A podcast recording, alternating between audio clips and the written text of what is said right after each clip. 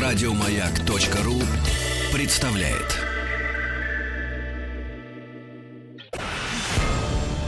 Все для победы. И Владик сразу. Ку-ку-ку-ку. Ну, ну что же, друзья мои, итак, Александра Станиславовича Коршунова рад приветствовать в нашей студии. Саша, доброе день, утро. доброе утро. все как э, когда-то летом, да, когда мы были э, в другой нашей студии рядом с парком имени Горького. Такая некая реинкарнация ощущения. Э, Да, да, да, немножко другая студия, но тем не менее мы снова в этой компании, да, вместе с нашими слушателями. У, у них есть возможность к нам прийти. Саш, ну и огромной, с огромной радостью вас э, видим сегодня, да. Продолжаем Давно не мы. виделись, раз тоже встреча. Да, продолжаем цикл э, программ под названием «Все для победы». Да, то, что делалось э, в тылу и то, что происходило вот в эти дни 70 лет тому назад. Да. Вчера, кстати говоря, мы отмечали дату, э, как раз связанную с Карбышевым.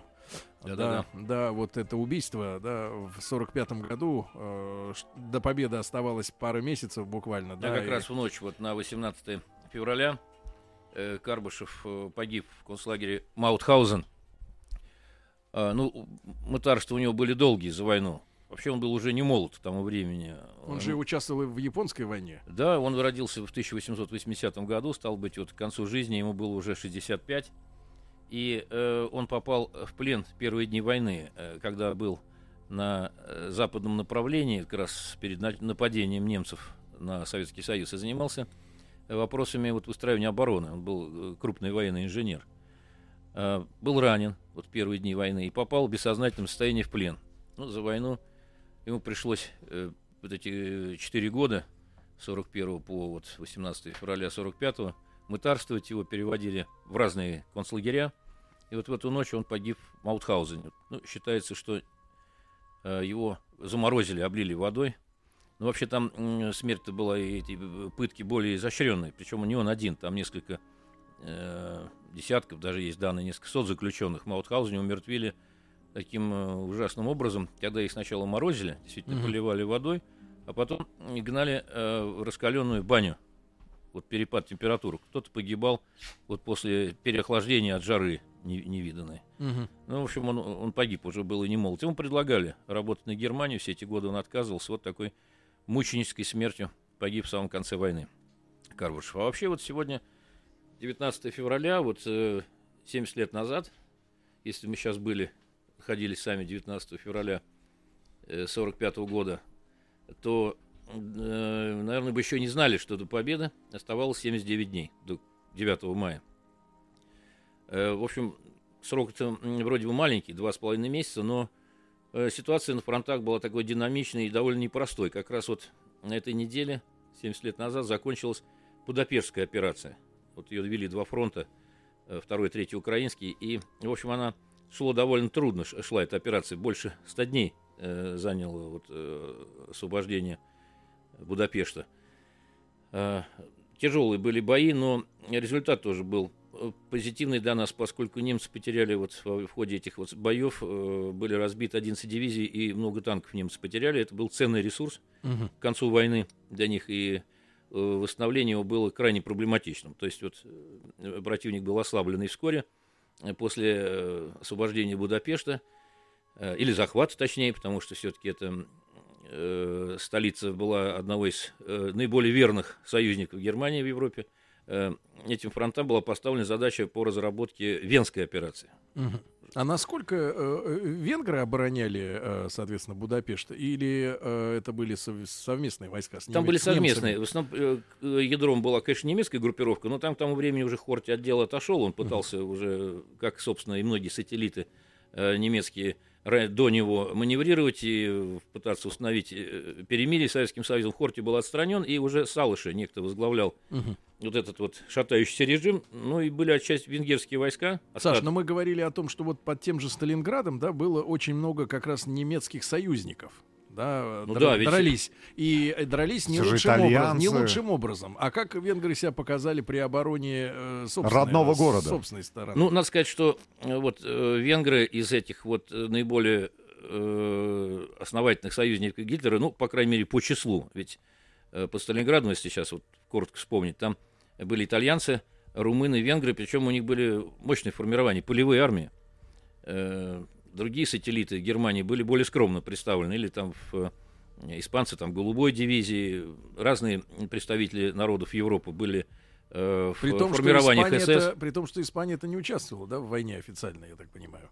Нет, Франко Участвовал? была объявлена, голубая дивизия, да, была под Питером. Он выслал, да, ее. Да, они там под, под Ленинградом действовали, но не очень удачно тоже. Ну вот, короче говоря, вот эти три страны, Венгрия, э, Румыния и м, Италия, были представлены более масштабными контингентами. Вот довольно э, любопытно напомнить, что вот армия Паулюса шестая, которая наступала на Сталинград, по числу там э, вот этих вот сателлитов в составе армии было чуть больше, чем немцев, собственно говоря. Вот. Ну и венгры были более прочным, конечно, звеном. Они еще себя более крепкими вояками, еще из Первой мировой войны, когда они воевали с Российской империей в составе Австро-Венгрии. Ну, по одной из версий, насколько вот я был в прошлом году, мы ездили по стране и были в Екатеринбурге, и э, посещал я музей, э, посвященный на убийству царской семьи.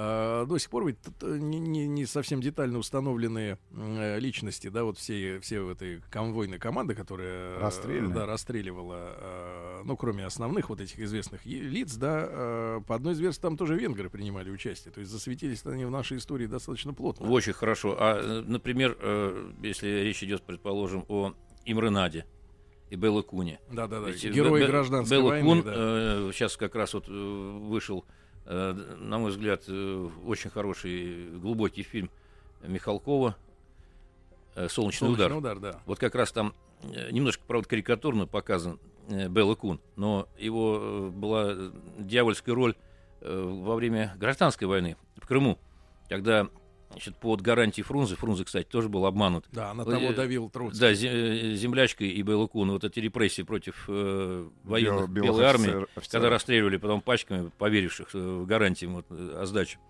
А, Имре Нать, э, ну, забегая вперед, там он будет жертвой вот этого так называемого восстания народного венгерского 56 года.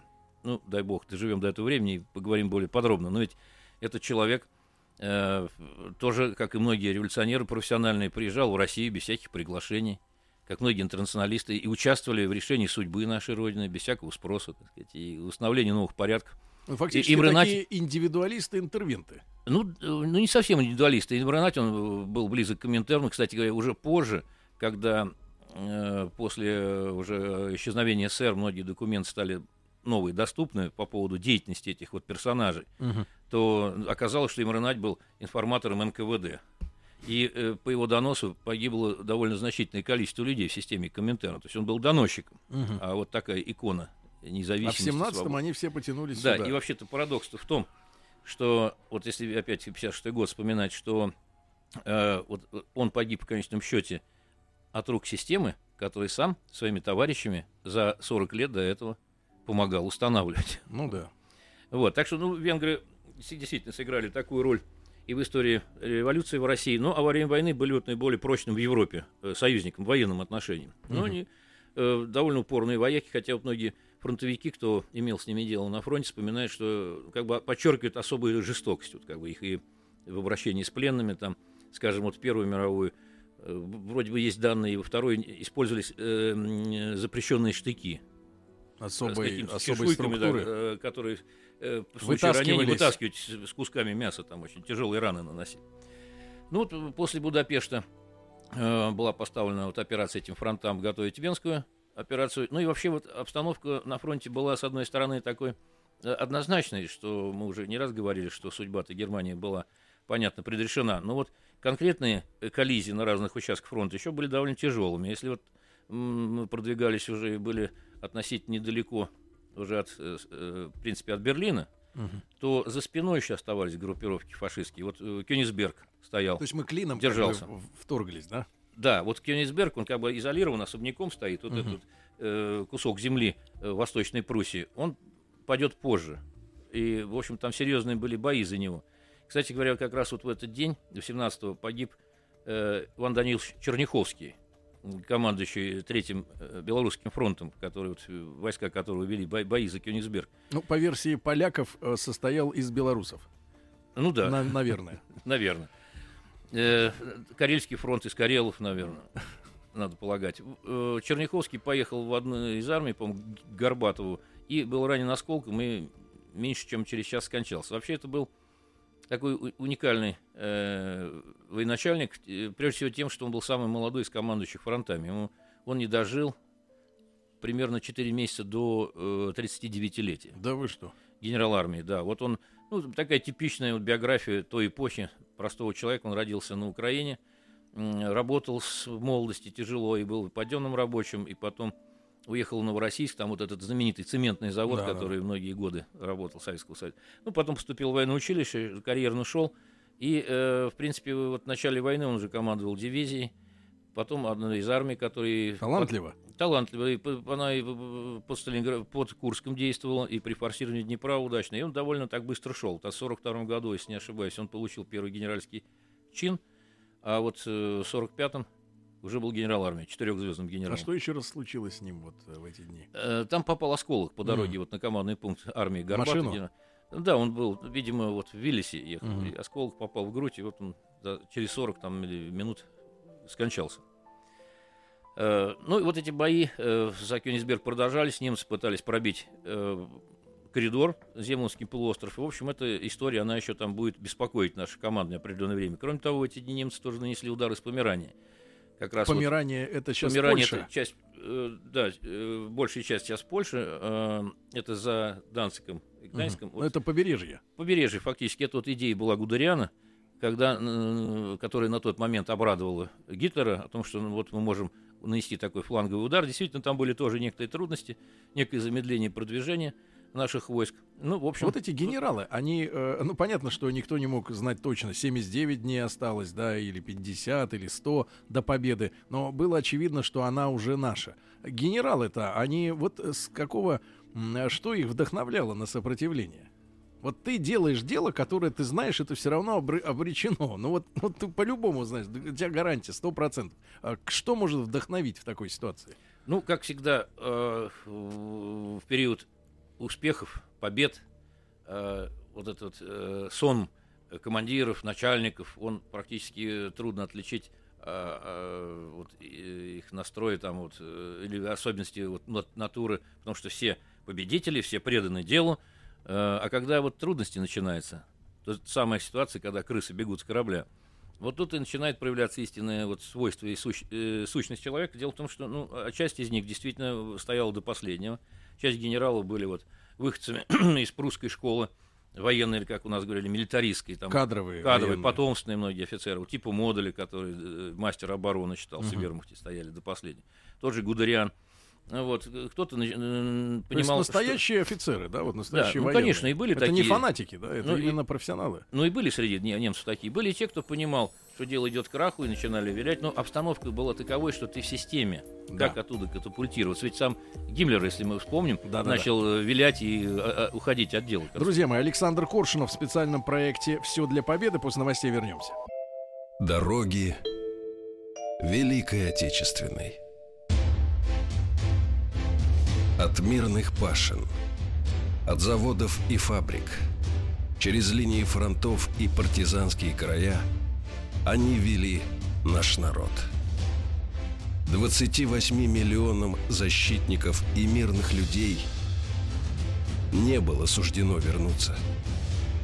Они ушли, чтобы принести своей родине победу над самым лютым врагом в ее истории. Все для победы. Друзья мои, все для победы. Специальный проект, который э, вновь готовит для вас, для нас э, Александр Станиславович Коршунов, э, наш старший друг, товарищ, коллега.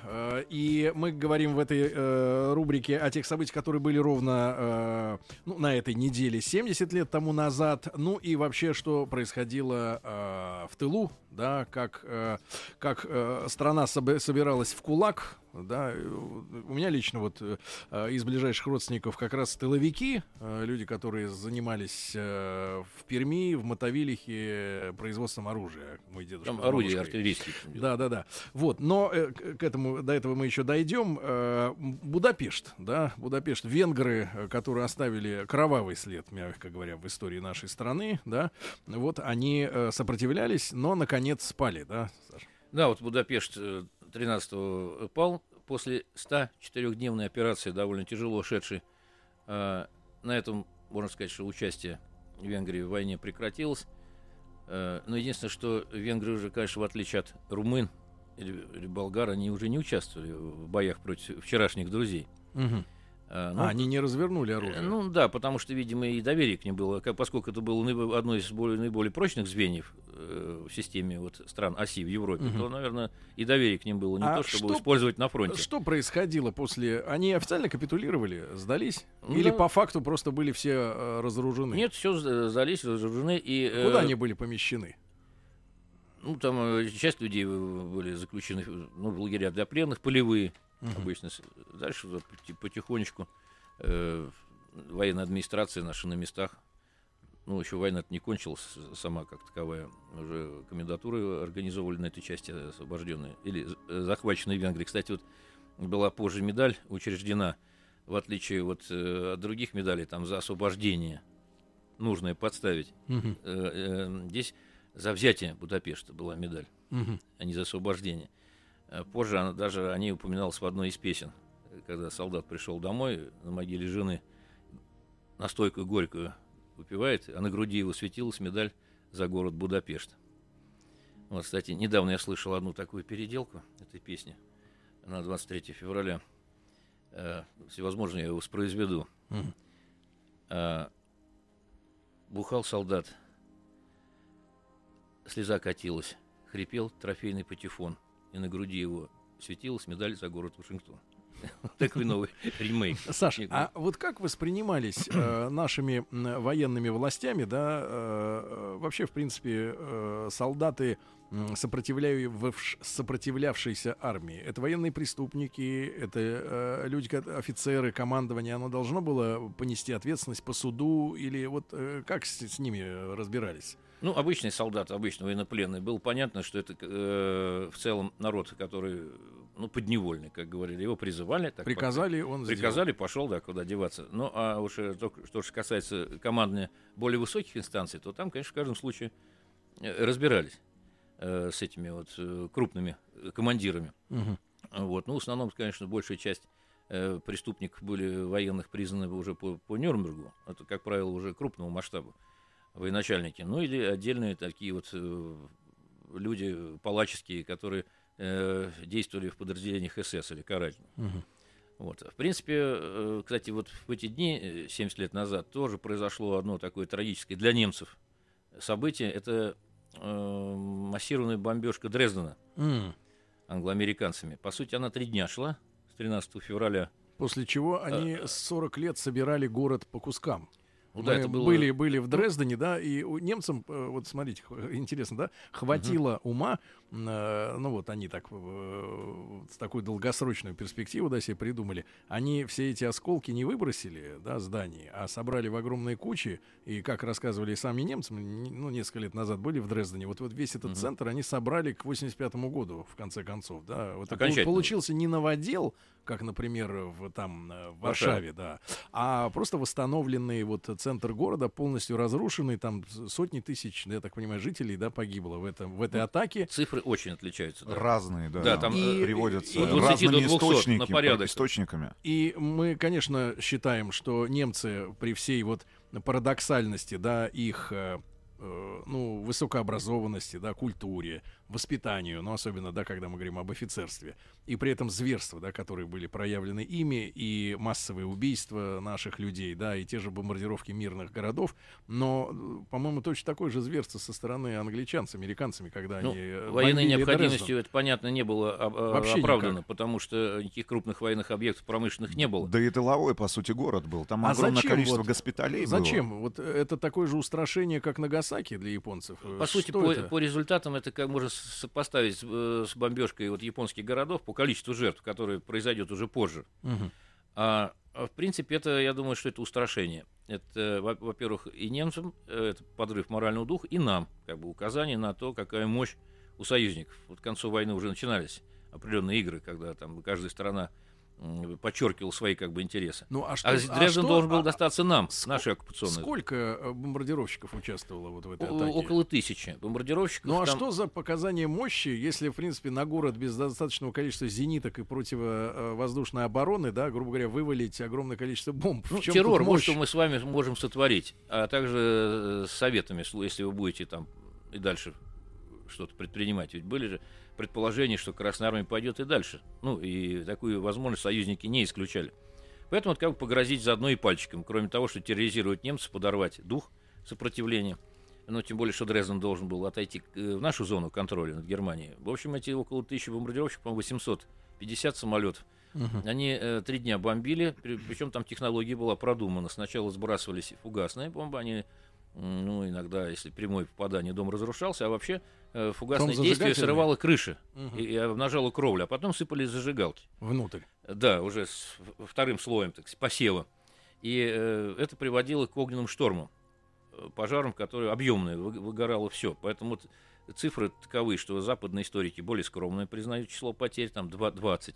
Э, ну и где-то максимальная цифра до 200 тысяч погибших. А немцы сами, они, мирного или населения. им рот заткнули? э, ну, они следует? после, э, вот немцы, естественно, после войны, как особенно Западная Германия, там полное э, подчинение э, по всем основным аспектам, критически важным для э, самопозиционирования нации оказалось под контролем американцев.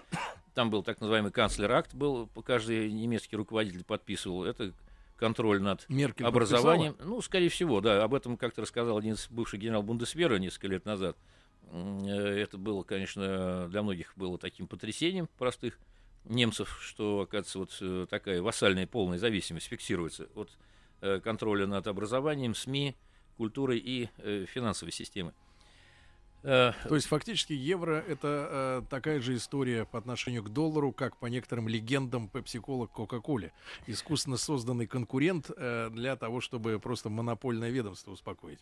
Да, и, кстати говоря, по поводу Дрездена, там же была разрушена галерея знаменитая старых художников. Были мы, были мы в этой Дрезденской Э, галерее. Немцы заблаговременно, правда, смогли многие произведения искусства мирового масштаба вывести и спрятать э, В шахтах. в шахтах. Там э, вроде бы считалось, что они находятся в хороших условиях хранения.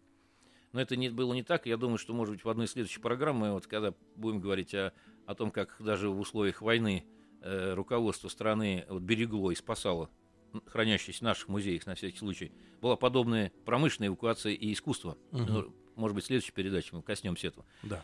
Там довольно интересные вещи. Но что любопытно, ведь потом, я так в двух словах, э, они хранились в очень плохих условиях. Там была повышенная влажность, сырость, и наши восстанавливали, по сути, эту коллекцию. Много лет. Потом отдали Германии. И вот э, как раз вот сейчас, не- недавно, э, Германия, по сути, отвергла просьбу нашей стороны о том, чтобы вот к 70-летию Победы часть картин экспонировать в Музее изящных искусств имени Пушкина Мгм. Э, то, что было нами восстановлено и отдано, сп- спасено. Вот, э, так что вот спустя 70 лет э, что-то забывается в мозгах, стирается, немецких явно. Хотя, с другой стороны, надпись рядом с Дрезденской галереей, да, на... Подаркой. Подаркой, да, проверено мин нет, она до сих пор существует. Вот это одно из ярчайших, наверное, впечатлений и напоминаний о прошедшей войне. В городе, да. Да. Ну вот это вот такие события как раз вот фронтовые или э, военные, чисто военные. А в принципе в прошлый раз мы говорили о селе, о Да. крестьянах. Вот я думаю, что есть смысл вернуться, потому что эта тема, конечно, ну э, большинство населения страны было сельским, а большинство сельского населения во время войны работников, по-моему, пиковая цифра за войну 75% тружеников это женщины во время войны были. А вот к вопросу о трудоднях. Ведь э, вот эти трудодни, их э, э, критерии их исполняемости и, и объем работы, они постоянно увеличивались, и условия ужесточались. Напомню, что речь идет об оплате труда не деньгами, да, Да, а то есть надо было зачетом. Отработать трудовой день, он мог, тем более с, с, э, с ходом войны, он был более протяженным, практически ненормированным, и надо было отработать э, людям определенное количество вот этих вот рабочих дней, которые зачитывались как э, галочка ставилась трудодень. Э, причем потом, э, вернее, еще перед войной даже было введено обязательное количество трудодней на хозяйство. Мгм. По-моему, это 400 в год трудодней. Семьи были большие. В принципе, индивидуальные нормы, они тоже отличались. До войны э, были установлены, где 100, где 80, где 60 трудодней надо было отработать. Вот на колхоз. Ну, что такое там, условно говоря, 100 дней? Это 3 месяца. Это, по, по сути, сельскохозяйственный сезон. Мгм. То есть основной посев и до уборки урожая основное вот это время. Остальное можете работать на себя. Ну, э, естественно, что... Взамен этих трудодней человек что-то получал. Получали, да, там получали зерно или какие-то продукты, причем, значит, нормы тоже менялись в сторону уменьшения. Вот э, есть такие данные, что, э, да, кстати, по поводу трудодней, с ходом войны, э, вот я говорил уже о повышении требований по э, отработке этих трудодней. Вот в апреле 42-го вышло, значит, постановление Совет народных комиссаров о повышении вот этих нормативов трудодней в отношении колхозников. И э, теперь, значит, э, э, каждый крестьянин колхозник э, в возрасте от 16 лет э, обязан был обязательно отработать, значит, от 120 до 150 трудодней. Это- вот в разных районах, территориях это немножко отличалось в этом створе. Более того, значит, подростки от 12 лет до 16 должны были 50 трудодней отработать. Вот. Ну и э, нормы обеспечения трудоднями, они снижались постоянно. Если вот до войны говорят, где-то больше килограмм с небольшим зерна э, выдавался В день. за трудодень. Мгм. Ну, семьи-то были большие, если там человек э, отработал, э, предположим, до войны, там столько трудодней, ну, вот 50, предположим, обязательно, ну, 50 килограммов зерна. Мгм. Много это или мало? Если семья большая, то, наверное, это, общем, ну, такой средний показатель. Но с, э, с ходом войны э,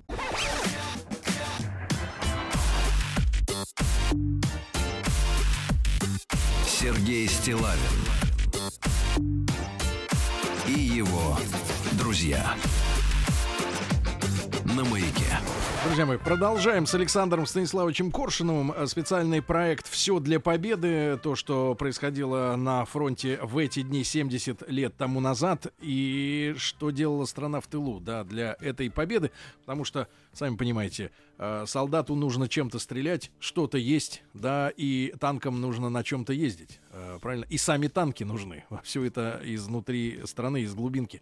Вот. э, О крестьянстве, да, немножко говорим. Да, вот Трудодни жуткая, да, и такая история. Килограмм зерна. э, это вот довоенный параметр. нормы. С ходом войны, поскольку количество посевных площадей за захваты части территории Советского Союза, они уменьшились на 42% посевные площади. Мгм. Надо было ну, максимально, говоря так, э, жестко выжимать ну, для нужд э, страны и армии. В общем, надо сказать, что более-менее нормально за войну с этим справились, с обязательным нормированием снабжения армии и населения. Но э, вот эта нагрузка чудовищная приводила к тому, что трудодни, э, их обеспечение вот, продуктами, зерном уменьшалось. Смотрите, какая, да, э, Саш, ситуация складывалась в 70-е годы, да, когда войны не было, а зерно мы закупали за границей. А во время войны мы сумели, да, за, там, за 4 года привести даже при там, 40% сокращении посевных площадей к самоснабжению, да, всю, всю страну. Ну, там были еще поставки по ленд-лизу э, про- продовольствия. Многие вот, э, очевидцы того времени, современники, помнят яичный, яичный порошок американский, который делали омлеты. Ну, в общем, и, конечно, это не было решающим фактором питания. Но вот, во всяком случае, вот в ходе войны вот это обеспечение трудоднями резко упало. И тоже в зависимости от территории, местности, э, бывало, что и 100 граммов зерна выдавали на трудодень, в зачет шло. Бывало и побольше, но никогда это уже за килограмм не выходило. То есть постоянно эта норма сокращалась. Тем более, что э, ведь э, наших, на условиях нашего климата, вот эти э, ну, 4-5 месяцев, которые занимает сельскохозяйственный цикл, посев, э, уход за урожаем, уборка, остальное время крестьяне тоже не сидели без дела. Ну, те же женщины в основном. Их использовали как рабочую силу. Заготовка топлива, дров, торфа, там, погрузка всего этого на, на транспорт, на железную дорогу, предположим, расчистка дорог, аэродромов от снега. То есть это был э, труд, по сути, без выходных, э, без праздников. Ну, военные условия такие. И надо сказать, что интересно вот сравнить статистику. У нас же ведь э, считалось там времена царской империи, что 13-й год был самым продуктивным с точки зрения экономики, промышленности. Но вот э, за войну крестьянские хозяйства, вот колхозы дали э, 4 э, миллиарда с, с чем-то пудов хлеба. А это показатель в три раза превышал показатель Российской империи в Первую мировую войну. То есть Мгм. эта система дала больше, чем вот старая. Ну и, конечно, вот этот вот э, тяжелейший труд э, колхозников, крестьян во время войны, э, это тоже один из э, выдающихся подвигов части народа большой. Мгм. Это дало основание вот Михаилу Шолохову, нашему знаменитому писателю, который хорошо знал и крестьянскую жизнь, и колхозную, сказать, что вот э, венок победы вот этой мозолистой крестьянской рукой был вплетен их золотой колос. Мгм. Э, ну, в принципе, э, вот крестьянство жило так. Э, хотел еще вспомнить сегодня, раз мы заговорили о женщинах, о крестьянках, что их участие, упомянуть один из эпизодов войны, есть такая фраза «женщины наравне с мужчиной». Я не очень согласен с ней. Не наравне, а вместе с. Потому что все-таки их было меньше, и основная тяга, конечно, легла на, на мужиков, но бывали выдающиеся примеры. Э, некоторые уже так основательно подзабыты. Э, и женщин не только врачей, там связистов, э, медсестер эм, или там даже снайперов, как Людмила Павлюченко, но намного менее известно вот широкой публике то, что у нас была летчица, истребитель, Лидия Литвяк, позже ее принято было называть Лилия, потому что у нее был позывной, и даже на истребителе Як Мгм. у нее был рисуночек с этой лилией. А, Вот она вошла в книгу рекордов Гиннесса после войны, как до сих пор ее рекорд не, не превзойден, как единственная женщина-истребитель, одержавшая такое количество побед в воздухе. А, Ну, может быть, на фоне наших других асов показатели более скромные, но тем не менее 8 самолетов. Мгм. 5 индивидуально и 3, как считается, в группе. Там и среди этих самолетов были бомбардировщики Юнкерс-88 и истребители Мессершмитт-109 и один аэростат. Мгм. Она очень была молода и э, родилась в 21 году, с юных лет пошла в авиационный кружок э, и, в общем, попала в начале войны. Сколько ей было на начало войны примерно? Начало войны было 20 лет. А когда она погибла в 43-м, не дожив буквально там двух недель до 22-летия. Девочка. Ну, по сути, да, но люди того времени, они как вот на фотографиях э, выглядят более зрело, э, чем ровесники вот сегодня. Ну, Э, может, обстоятельства более тепличные, да? Да, они долгое время после войны, почему они мол- молчали? Потому что начала она первый воздушный бой, провела в 42 году, удачный, и потом участница боев в районе Сталинграда переходила по, по разным полкам, ну и погибла в 43-м э, над Донбассом. Мгм. И причем э, считалось, что она пропала без вести. А э, пропавшим без вести, ну, как бы это некое сомнение есть. Мгм. Без вести то ли погиб, а может Вдруг быть, улетел. плен, плен попал, да. М, э, Поэтому она как-то вот о о ней, так сказать, в основном помалкивали. Э, ш- 60-е годы, 70-е, потому что вот на щит поднимались очевидные герои, которые там были известны, с правильной биографией, которые сомнительных таких вот моментов не было. Но потом в 60-х годах все-таки нашли останки, была она установлена, захоронена вот э, в Шахтерском районе Донецкой области нынешней. Вот не знаю сейчас в связи с этими событиями, Цела ли могила? цела ли могила или нет, это вот сейчас трудно сказать. Но, во всяком случае, э, военное министерство, то- Министерство обороны внесло изменения принципиально важные для ее, так сказать, вот посмертной э, репутации о том, что не пропал без вести, а погибло, было признано. Ну, потом прошло еще много лет, и в конечном счете, когда Михаил Сергеевич Горбачев был руководителем страны, то он подписал указ о награждении ее Героем Советского Союза посмертно Мгм. уже в 80-х годах. Вот так, такая вот девушка, женщина, которая вот вошла э, своими вот маленькой часть войны биографию вот, книги рекордов Гиннесса.